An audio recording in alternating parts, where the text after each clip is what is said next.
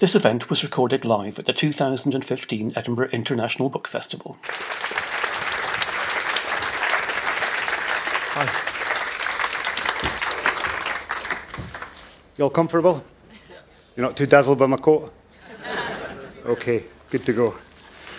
Right, well, thanks for coming along uh, for this event today on chasing the scream. Uh, to introduce our guest, Johann Hari, a journalist who for the last couple of years has stomped the world, continent after continent, country after country, investigating an issue that's kind of plagued his mind over the years. He's written about it quite a lot, and it's the whole question of drugs policy, drug use, where is this going on a global basis, and what can be done. He's asked himself a lot of questions at the beginning of his book. It's a book, by the way, which is a it's not a conventional drugs manifesto, if you're wondering.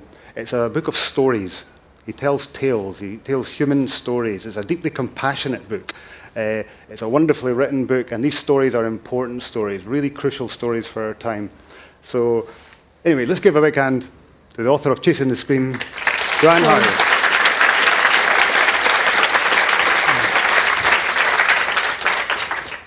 I was going to introduce you as an English writer, but This is a sensitive subject, Kevin. you Right, told me you're Scottish.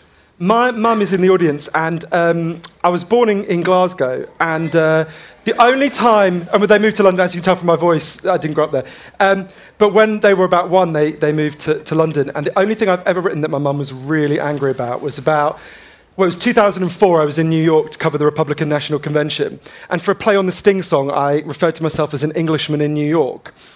And the next morning, my mum phoned me and said, No son of mine is an Englishman. Have you forgotten what they did to Mel Gibson? And even now, when we have arguments, she go, Oh, is that my English son? Is it? So, uh, yeah, you've got into a, a delicate topic there. Okay, not SFA rules, Scottish. okay, go to your book.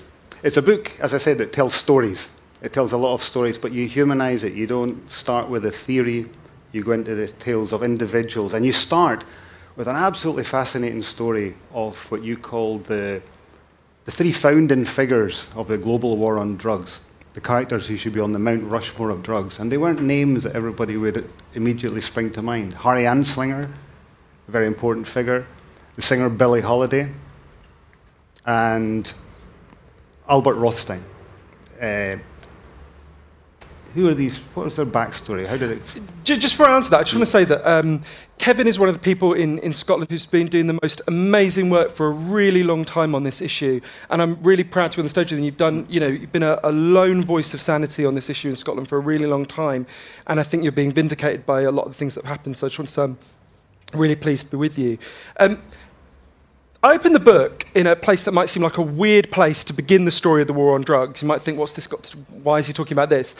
In 1939, Billie Holiday stood on stage in a hotel in Midtown Manhattan, and she sang a song called Strange Fruit that I guess you guys, pretty much everyone here will know is the song against lynching. And that night, she received a warning from the Federal Bureau of Narcotics, run by a man called Harry Anslinger, and it said, Stop singing this song. And it seems like an odd place to start. What's that got to do with the war on drugs? What's, what's any of this got to do with that? Few years before, a man called Harry Anslinger, who was a government bureaucrat, took over the Department of Prohibition just as alcohol prohibition was ending. And he's got this big government department with nothing to do. And it's, you know, a huge budget, and it's going to be shut down.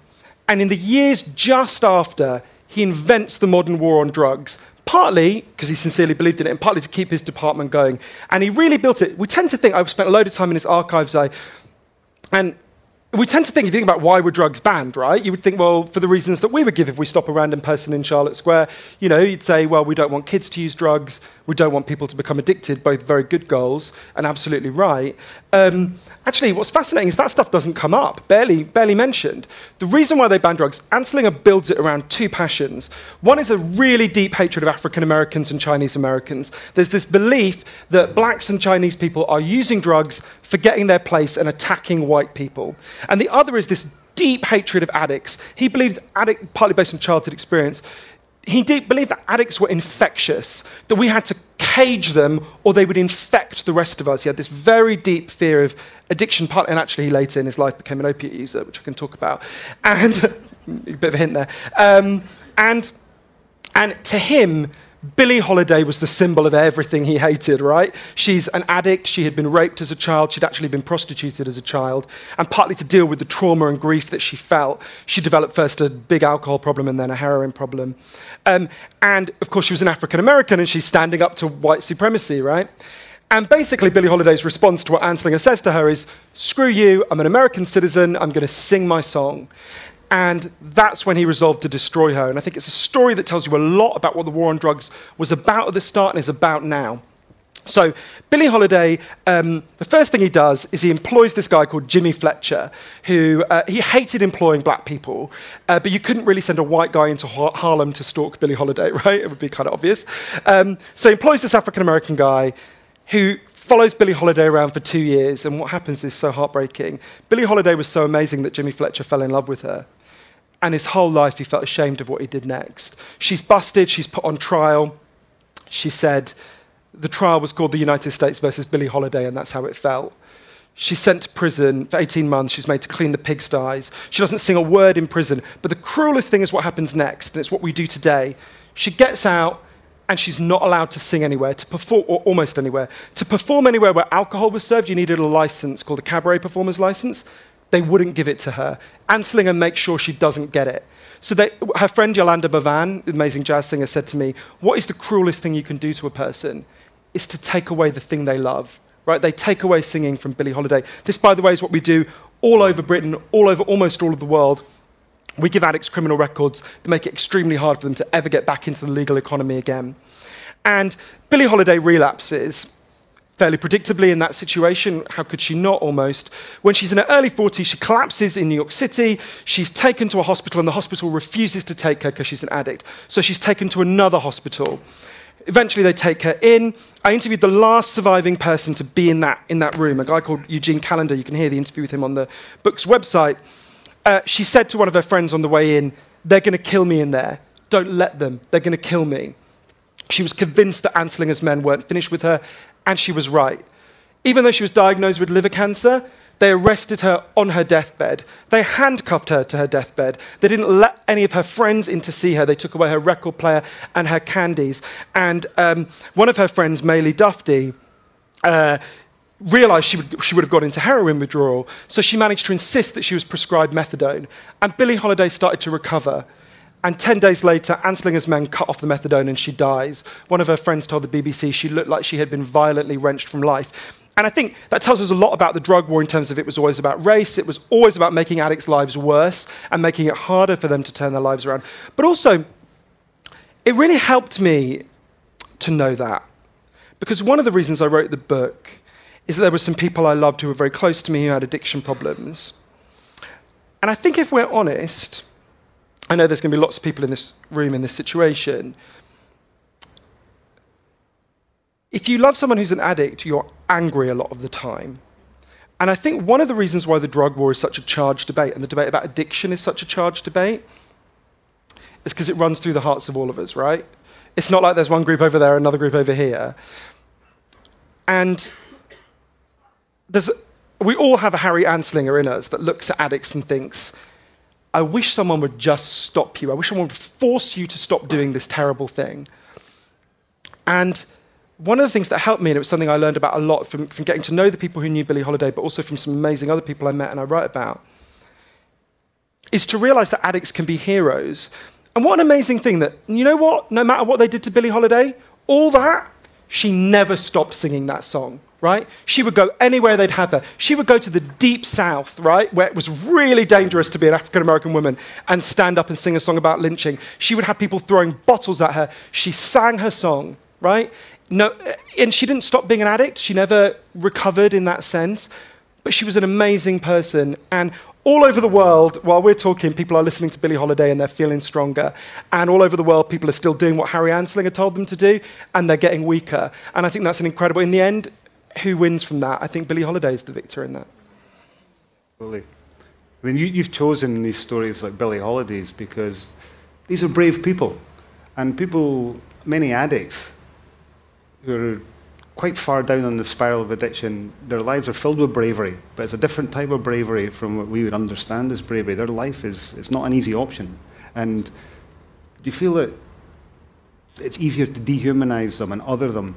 But if you do the opposite, then you treat people as human beings, as equals, as not othered, then you're going to have a different stories coming into it. People are going to engage with these stories. What's your purpose in creating these stories or telling these tales. I think you've put it really well. And there's a place, I think, where this played out that really affected me very deeply. And I'm really pleased it's one of the parts of the book that's gotten a lot of response. Um, in Vancouver, in the year 2000, there was a homeless street addict called Bud Osborne in a place called the downtown east side, which some of you might know. It's a really notorious part of Vancouver, has the highest concentration of addicts in North America, possibly the world. And um, Bud was watching his friends die all around him. They had this quite intense uh, drug war, and the cops were going after people very hard. And uh, addicts, because they didn't want the cops to catch them, would often hide to use their drugs. They'd hide behind dumpsters or in like crevices or whatever. And obviously, if you start to overdose and you're hiding, no one can save you, you just die. And Bud thought, I can't just sit here and watch all my friends die and then die myself, but equally, I'm a homeless junkie. What can I do? And he had a really simple idea. Um, he got together a load of the addicts and he said, When we're not using, which is most of the time, obviously, even if you're a quite hardcore addict, why don't we just draw up a timetable and we'll patrol the alleyways ourselves? No cops, no nurses, nothing we'll look in like the places where people hide, and if someone's overdosing, we'll call an ambulance. And people were a bit skeptical because they thought, you know, what are we going to do? But they, they decided to give it a go. And within the next few months, um, there was a really significant fall in, in uh, deaths from overdose on the downtown east side, which was kind of great in itself. But it also meant the addicts started to think about themselves differently, right? They started to say, maybe we're not the pieces of shit that everyone says we are. Maybe we can do something. Maybe we've got agency. And they set up a group called VANDU. I always get the acronym wrong Van- Vancouver Area Network of Drug Users. And they decided to do something very specific. Um, Bud had gone to the library and read that in Frankfurt, in Germany, they had safe injecting rooms for addicts where they can go and use their drugs legally and be monitored by, addict, by, by doctors, and that deaths from overdose had almost ended in, in Frankfurt as a result. And he thought, well, we've got to do that, right? But there'd been nothing like that in North America since Anslinger. But he thought, okay, well, we'll, we'll start here. And Vancouver at that time had a right wing mayor called Philip Owen, who uh, was a rich businessman. If you basically, if you picture Mitt Romney, you've kind of got Philip Owen in your head, like a rich businessman who had no idea what people's lives were like. He said all the local addicts should be taken and detained at the local military base and never let out. Tells you where Philip Owen was coming from. And Bud and his friends decided that everywhere Philip Owen ever went in public, they were going to follow him with a coffin and the coffin said, Who will die next, Philip Owen, before you open a safe injecting room? And it went on for years, and at every public meeting, they stood up and they said, Hey, Philip, do you remember the, the last person who asked you who would die next before you open a safe injecting room? Well, she's dead now, because you haven't done it. And this went on for years, and people got a bit disheartened because they thought, Nothing's changing. And one day, to his eternal credit, Philip Owen said, Who the fuck are these people? and he went to the downtown east side and he met loads of addicts and he sat with them and he heard their stories and he was totally blown away. He had no idea. He then went and met Milton Friedman, the Nobel Prize winning economist who'd grown up under alcohol prohibition in Chicago, and it explained to him how prohibition works. And Philip Owen came back and he held a press conference and he had uh, the chief of police, the coroner, and a representative of the addicts. He said, I'm never going to speak about addiction again without having an addict right here with me, because they know better than any of us and we're going to open the first safe injecting room in North America. And things are going to change around here, just you wait and see. So they opened the first legal injecting room. And Philip Owen's right wing party was so disgusted, they deselected him and his political career ended. But mm. the more left wing party fielded a candidate was in favour of keeping it open, and it was kept open. And when I went to the downtown east side, it was 10 years since, um, since the room had opened.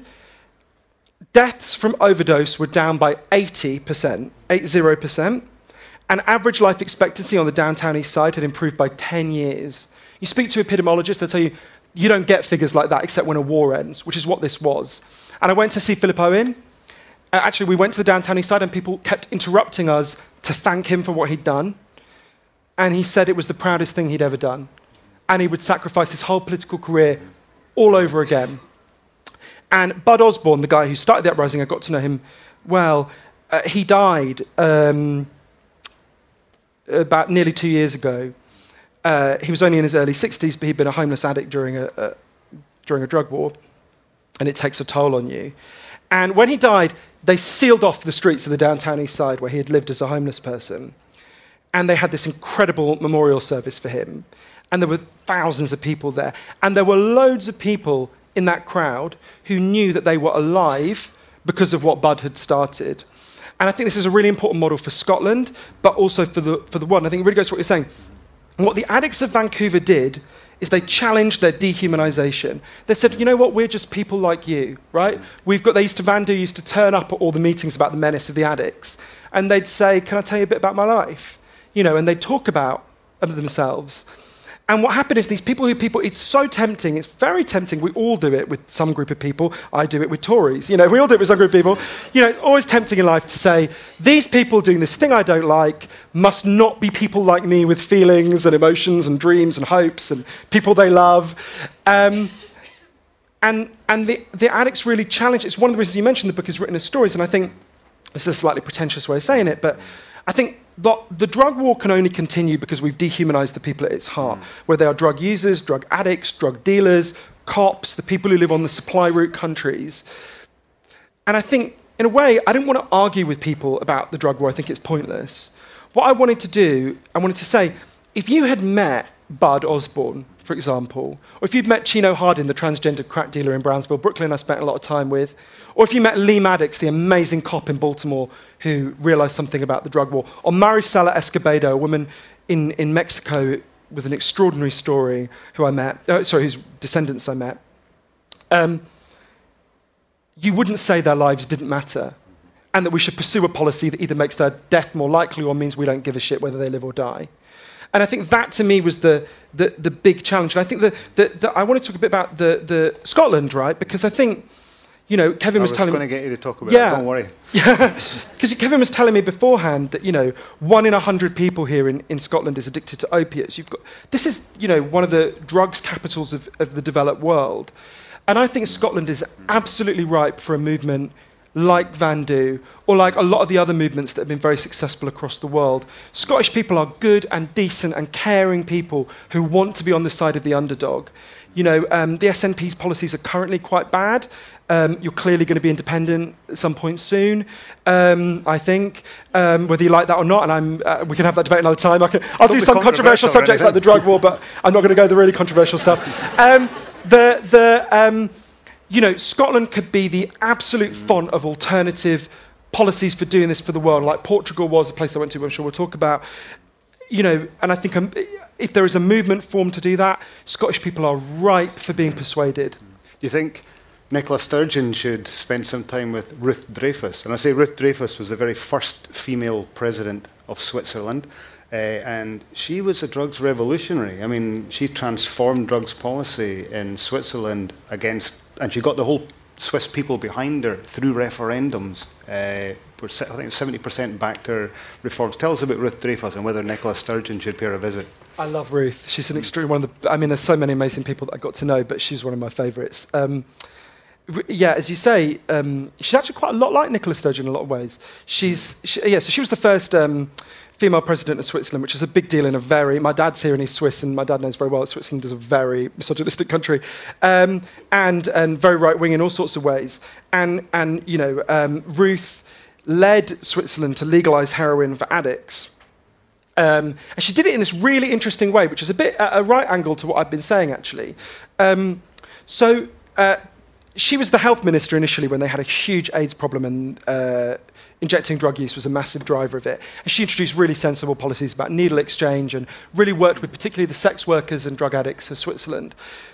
But she also uh, did this very smart thing, which I think is really important, which is when she was making the case for legalizing heroin for addicts, by the way, she actually lives opposite now a clinic that prescribes heroin for addicts. I went to the clinic in Geneva. And I was trying to imagine, you know, David Cameron when he leaves office going and living opposite a, you know, heroin clinic. But the, um, the, the, and, and the way she persuaded Swiss people is really interesting and really important. And I think will be important for persuading people in Scotland and across the world, actually. What she said is, you hear the word legalizing drugs and you think that will produce anarchy. What we have now is anarchy. Unknown criminal gangs are selling unknown chemicals to unknown drug users, all in the dark, filled with violence, chaos, and disease. Legalization is a way of restoring order to our lovely clockwork cities, right? We take the addicts, we bring them into love, we, by offering them heroin, we bring them into lovely, clean clinics, we help them to turn their lives around. We bankrupt the violent criminal gangs. There are no, heroin there are no illegal heroin dealers in Switzerland now. Um, and we get all the disease out of it, all the chaos out of it. It stops bothering you. And Switzerland, you know, I mean, bear in mind, women only got fully got the vote in Switzerland in like the 90s, right? This is not San Francisco. Um, uh, and, and, they voted twice in referenda by 70% to keep this program going once they'd seen it in practice because it worked so well. And it was kind of amazing going to these heroin prescribing clinics where you go in, and basically the way it works is the addicts can set their own dose, which kind of surprised me, right? They won't give you a dose that would literally kill you, but other than that, they'll give you your dose, and you're given it for as long as you want. You can stay on that program your whole life if you want to. And I was kind of surprised, but um, Rita Manghi, the psychiatrist who runs it, explained to me as the people are given the heroin, the chaos of being a street user ends, right? You're not scrambling to get your money. Obviously, if you were a prostitute, you stopped prostituting yourself. Street prostitution literally ended. Um, you, um, you stopped committing burglary. I think it was a 93% fall in burglary. There's the figures in the book. Um, extraordinary figures, massive fall in street crime. Um, uh, and what happens is that because they give them love and support and help them to turn their lives around, so they get them housing, they help get them jobs, the vast majority of addicts um, choose to reduce their dose over time because they want to be present in their lives. If your life isn't. If I was forced to prostitute myself, I doubt I'd get that many customers, but if I was forced to prostitute myself, you know, uh, and I was being beaten up the whole time and I was homeless, that's probably not going to be the week I give up heroin, right? Um, as people's lives got better, they wanted to be present in their lives more and they reduced their dose over time. And the vast majority of people just stopped. By the way, just one fact on that do you know how many people have died of heroin overdoses in Switzerland in those clinics since they started this program? None. Not a single one. Uh, Kevin was telling me before we went on, you've got two people dying of drug related causes every week in Scotland. Every day. Is, uh, sorry, every day, I apologise. Almost every that, day. That is totally preventable. None of that has to happen. We can choose to end it tomorrow if enough of us demand it. You made an interesting analogy. I mean, it's quite flippant as well that if, if four or five hundred people were dying every day working in the Scottish Parliament, after about maybe 10 deaths, you know, consecutive days, people would start to say, what the hell's going on here? You know, people are dying every single day and they come in the next day with another person dead in the Scottish Parliament. But it's not, it's invisible people.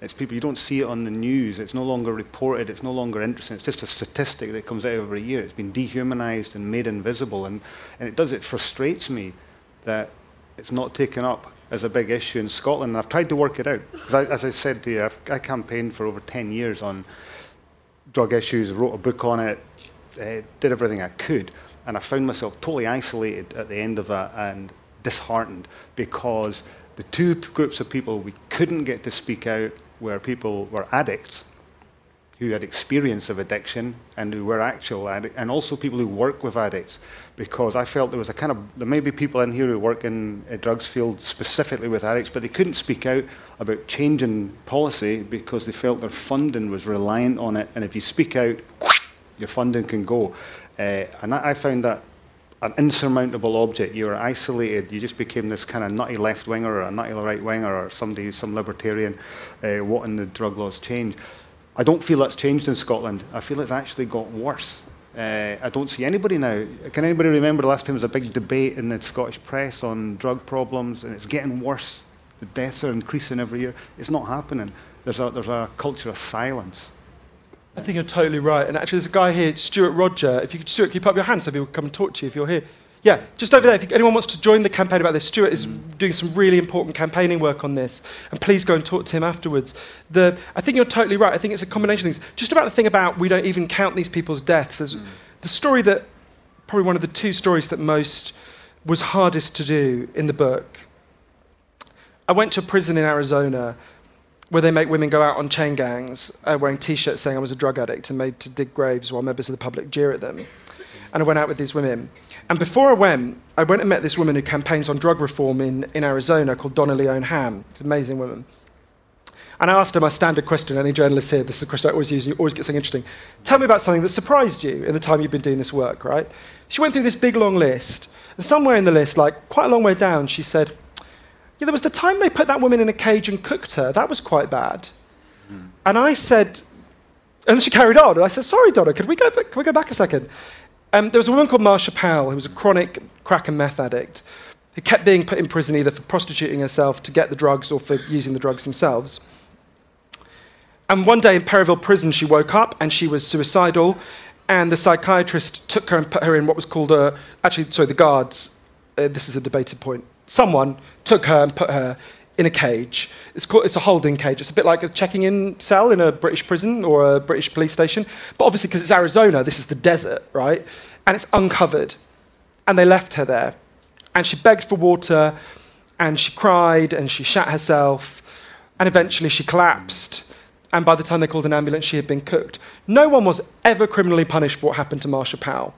And I went and found out who she was, and I tell the story in the book. I found her former partner and found out some fascinating stuff about her. But to me, well, it's easy to look at that and feel superior, and clearly that's not happening in Scotland. But actually, mm. it's not so different. Who cares? Two people a day. Who's talking yeah. about it? You know, if we want to demonstrate our superiority to what they're doing in Arizona, we've got to choose. The Swedish Drug Users Union have a T-shirt that says, "Is your political ideology more important than our lives?" That's a question we've got to be asking every day. Just to say about why more addicts don't come forward, I think it's really interesting. Mm. The most moving reaction I've had to my book is addicts saying, I had one person say to me, it's the first book I've read about this subject that didn't make me feel ashamed. And part of the work we have to do, and I know there's people in this room who do this work really well, is we have to say, you know, you, shouldn't feel ashamed if you've got an addiction problem.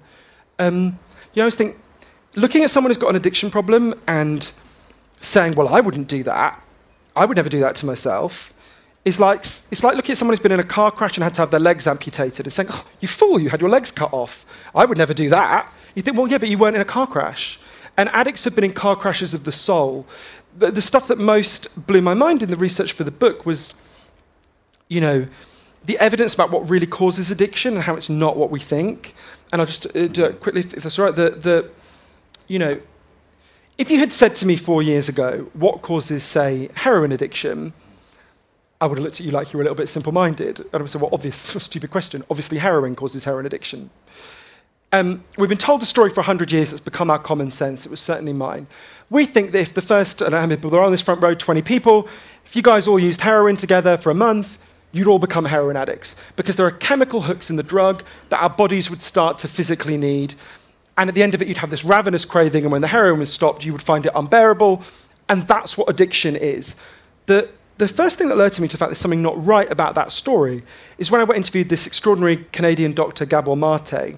He said to me, If you step out of talking to me and you get hit by a truck and you break your hip, you'll be taken to hospital and you'll be given loads of diamorphine, right? Diamorphine is heroin. It's just the medical name for heroin. It's much better heroin than you're going to get on the streets of Edinburgh because it's medically pure, right? Whereas what you get from a dealer is only going to be like, at best, 50% heroin and the rest is contaminants. Um, you'll be given that heroin for quite a long period of time. I don't know if anyone here has had a hip operation. I won't ask you to put up your hands. If you have, you've taken lots of heroin. Um, if what we think about addiction is right, the story we've all got in our heads is right, what should happen? Some of those people, a significant number, should leave hospital as heroin addicts.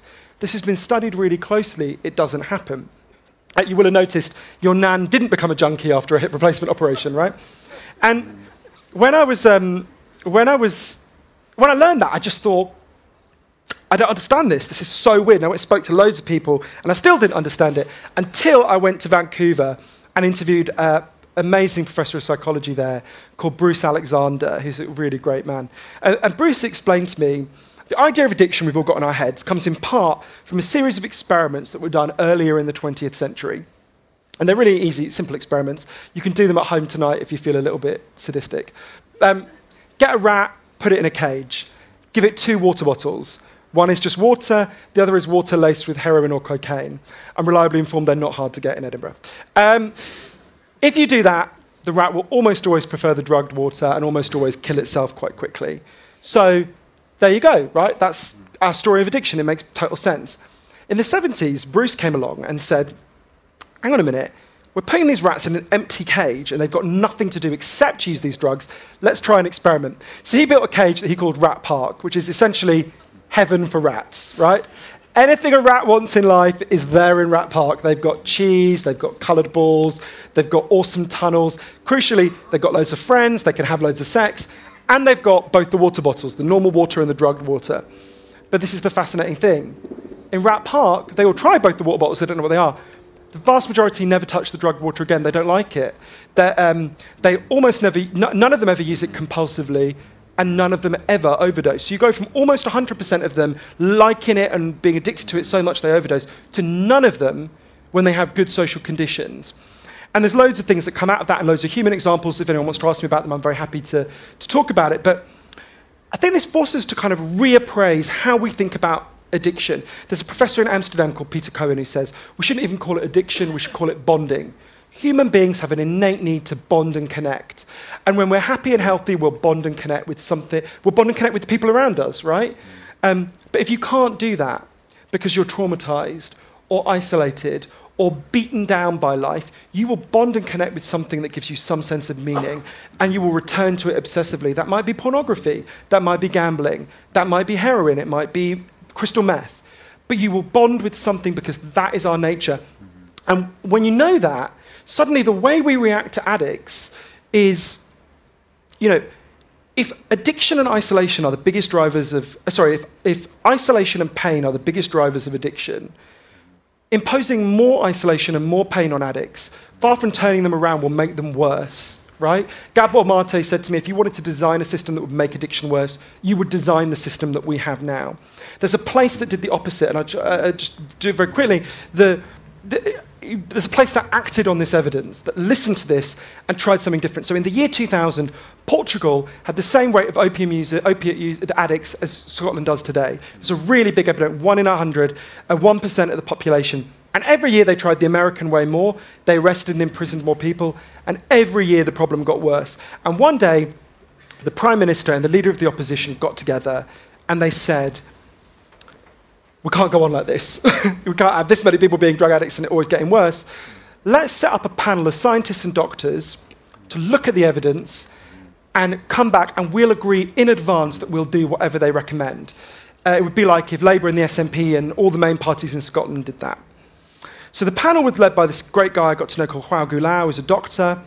They went away, they looked at the evidence, including the evidence about Rat Park and all the stuff I'm talking about, and they came back and they said, decriminalize all drugs, from cannabis to crack. But, and this is the crucial next step, take all the money we currently spend on making addicts' lives worse and spend it instead on turning their lives around. And it's not really what we think of as drug treatment in Scotland and the rest of Britain. Um, they, they, they do a bit of residential rehab, they do a bit of psychological support, that does have some value. The biggest thing they did was the opposite of what we do. They set up a massive program of job creation for addicts. Say you used to be a mechanic. They'll go to a garage and they'll say, if you employ this guy for a year, we'll pay half his wages. They set up a huge program of microloans for addicts so they could set up small businesses they ran together, things like removal firms. And I went, um, went to Portugal, spent some time there, got to know the people involved, and, and saw what had happened. The results are now in. It'll be 15 years in a few months since all this began, this experiment. Injecting drug use is down by 50%, 50%. Overdose deaths are massively down. HIV transmission is massively down. Street crime is significantly down. One of the ways you know it works so well is that almost no one wants to go back, and they've got a really competitive political system. I went and interviewed João Figueira, who's the top drug cop in Portugal, and he led the opposition to the decriminalisation. He, at the time, he said what a lot of you guys, I'm sure, are totally reasonably thinking. Surely, if we decriminalised all drugs, you'll have all sorts of terrible problems. And he said to me, Everything I said would happen didn't happen. And everything the other side said would happen did. And he talked about how, having seen this in practice, he felt really ashamed that he'd spent 20 years before the decriminalisation arresting and harassing drug users and drug addicts. And who hoped the whole world would follow Portugal's example. And I think the thing that was most striking to me, I went to lots of places where they'd moved beyond the drug war in different ways. N- when people see and practice the alternatives, they realize that the things they're afraid of, which are perfectly rational and reasonable things to be afraid of, don't happen. And while there are still tragedies and there's no utopian answer and there's no silver bullet, things get an awful lot better for an awful lot of people.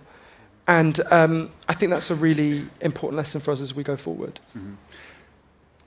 I think I'll get some input. it must have stimulated a few ideas among you, some controversial thoughts, or maybe not. I'm not saying that drug policy is um, is formulated through rationality and reason, because if it was, it would be completely different. Uh, and you were talking about evidential-based uh, policy, but when they tried that, and I think it was the Labour government actually, they, they sacked Professor Nutt, who gave them the evidence saying you're, you're, you're, the way you're going about it's wrong. And when they gave him the evidence, they sacked him. That's incredible. that's a bizarre story. That's a great quote from Harry Anslinger. Right at the start of the war on drugs, someone challenged a lot of the facts he was using, and he said, these were his exact words I've made up my mind, don't try to confuse me with the facts. and I think that should be like the epitaph for the whole war on drugs. And actually, yeah. it's really worth reading David Nutt, who's an amazing person. Obviously, I'm sure you all know his story. It's really worth reading the, um, in his book, Hot Air, which is a really good book. He uh, gives the, the exact words. He had a phone exchange with Jacqui Smith, the Home Secretary, at the time when he was fired.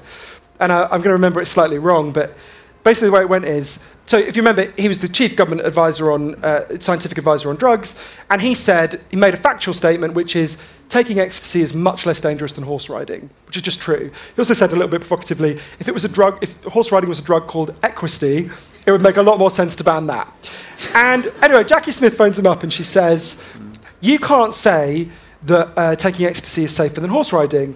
And David said, why? And she said, because taking ecstasy is illegal and horse riding isn't. And David said, Why is taking ecstasy illegal and horse riding isn't? And she said, Because taking ecstasy is more dangerous. And it's like the perfect illustration of the circular logic. Don't tell me the facts, I've made up my mind. Mm-hmm. Any questions on that or any? We've got a roving mic, here. Just stick your hand up with you. Hi. Hi there. Um, not so much a question, it was just to highlight, because you were talking about how there's not, you know, in Scotland there's not much going on. Um, currently, I'm doing a PhD in Scottish drugs policy. Oh, wow. And we've just started up, a, it's in its very small, early stages, a thing called the Scottish Drugs Policy Conversations. Mm-hmm. And the idea is just to get everyone talking about drugs policy in the lead up to the 2016 Scottish um, elections. So I'd be interested to talk to your mate. Stuart, yeah, yeah, definitely. And just to let everyone know. The other thing I wanted to ask is there's quite a lot of um, focus on the concept of addict. And my thing is, a lot of people take drugs. They take it rec- rec- recreationally, once or twice a year. Is that something you come across in your book? Yeah, there's two things there. So uh, you're totally right. It's, we've talked about addicts. Addicts are obviously the most vulnerable drug users. But actually, I'm going to ask a question. This is a really, I'm flagging up that it's going to be an unexpected answer by doing this. But just want you to all think in your heads. If I asked you, what proportion of currently illegal drug use does no harm to anyone who uses it, right? So this is true for, you know, picture, you know, banned drug, someone uses it, what proportion of them don't get harmed in any way, don't become addicted, don't have a health problem from it? The correct answer, not according to me or any of the drug reform groups, according to the main drug war body in the world, the UN Office of Drug Control, is 90%, 90%. The vast majority of people, even who use crack and crystal meth, don't become addicted, which is really, it's bad for you in other ways, don't get me wrong, um, but which is really surprising. Um, and I think we have to draw a big line. Portugal did this between drug use, drug users, and drug addicts, right? So um, when we're talking about the 90% of drug users, what they need is health advice and a product that isn't going to kill them. And obviously, when the product is controlled by armed criminal gangs, we can't send health inspectors into the bowels of whichever person is smuggling your drug into the country. Obviously, when it's legal, you, you do inspect it and it becomes radically safer in all sorts of ways, and we, there's lots of evidence for that. Um, so I would say that's a really important point. And, and in Portugal, they do this. So if the police don't go looking for drug users, but if they find them, say if you get in a fight and they find drugs on you, you're given like the equivalent of a parking ticket and you have to go and you just do an interview with a social worker and a psychologist. And the purpose of it is to ascertain if you're a drug user or a drug addict. If you're a drug user, they give you a load of health advice and leaflets. If you're a drug addict, they can get you into, you know, into a program that will turn your life around that day. And I think that distinction they've made in Portugal is really important. What drug users need is what alcohol users need, which is liberty, uh, the safest possible product, and lots of love and support for if they develop a problem.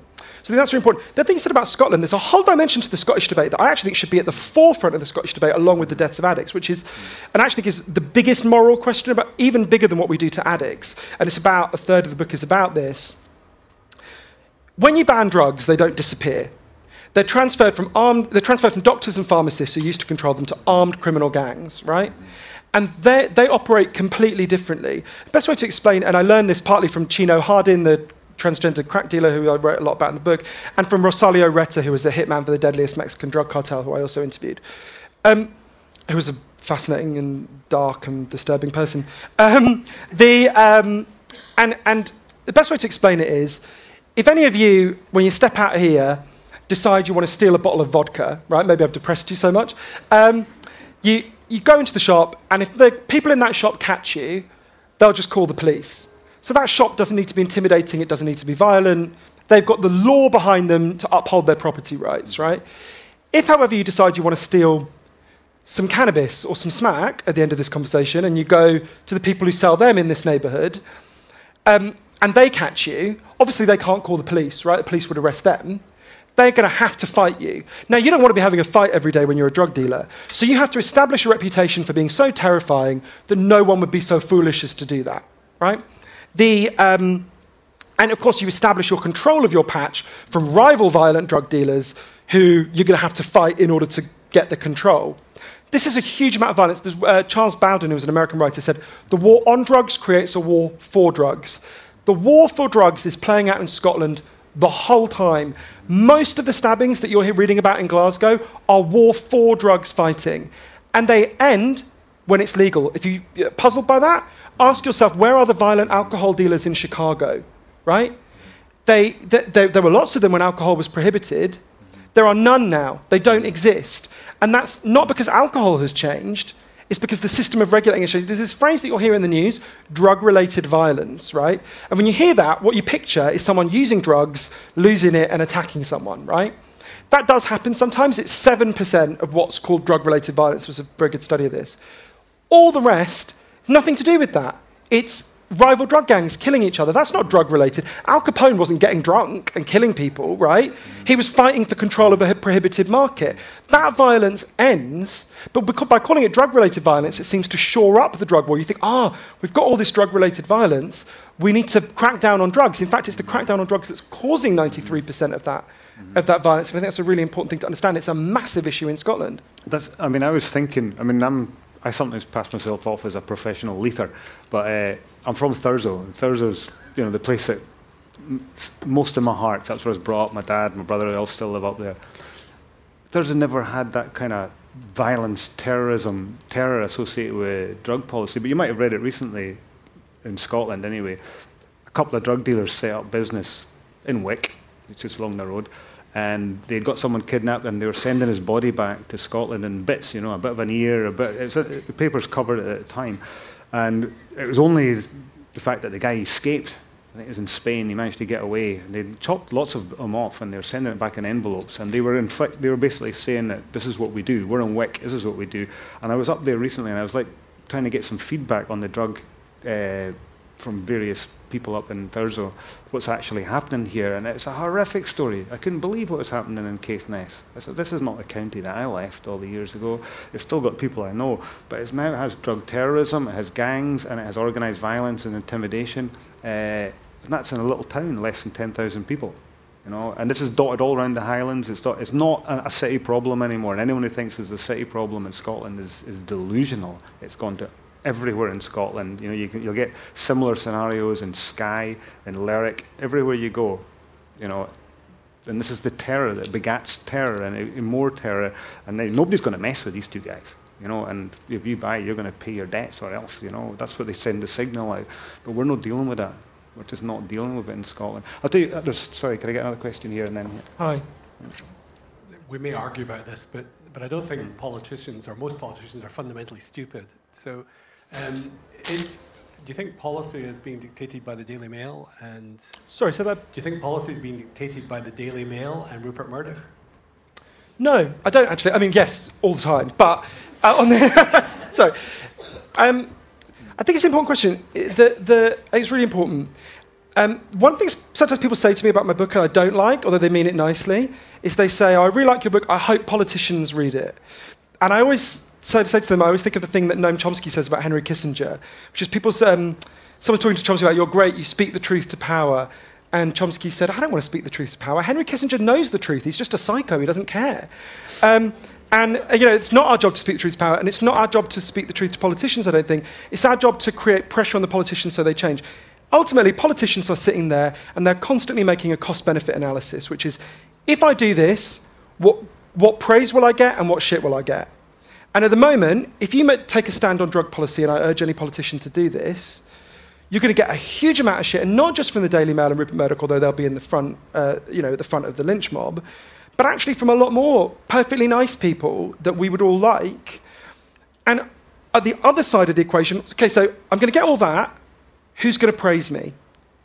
Almost no one. We, there's almost no movement. There's Stuart and this lovely woman over here, right? There's almost no movement in Scotland. So what we have to do is build up this side of the argument until it's louder than the other side. And if that sounds unrealistic, I'm gay. I'm 36 years old when there was the first gay kiss on EastEnders when I was nine years old, and I remember it very clearly, the Sun headline the next day was It's EastBenders.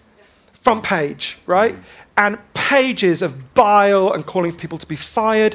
Now, if the most crazy UKIP person said that, they would have to stand down from UKIP, right? That's happened in a really short. My niece is here. She's, you know, the age I was then. That's happened in the, the, time from her being that age to me being my age, right? Nothing. The t- 2,000 years of gay people being persecuted. And it ended because people organized and they appealed to the decency of their fellow citizens and people opened their hearts and listened to them. And this is exactly the same, right? If you're skeptical about it, you know, and now the Sun is really pro-gay, and the Daily Mail holds it back because they know that we all like Graham Norton, you know. Um, so you know, it, you, the, the, so you, you know, ultimately, I think with these things, it's not about saying the politicians aren't stupid. You're totally right. Some of them are, obviously, but not that. Most of them aren't. It's not about them being thick or them even being evil. They are responding to the balance of forces within Britain at the moment on this issue. And we can totally change that balance of forces. In 19, uh, you know, what year is Section 28? 1987? Yeah, 1987, Thatcher was responding to, you know, the balance of power on gay issues in Britain. You got a lot of applause for beating up the pufters, as they were called then, and a very small number of very brave people like Ken Livingstone and lots of wonderful gay people over Britain and the people who loved them were on the other side, but they were pretty small and they were pretty big. And people change the balance of power. And now I'm guessing, you know, a lot of people here would be really proud that we live in a country with gay marriage.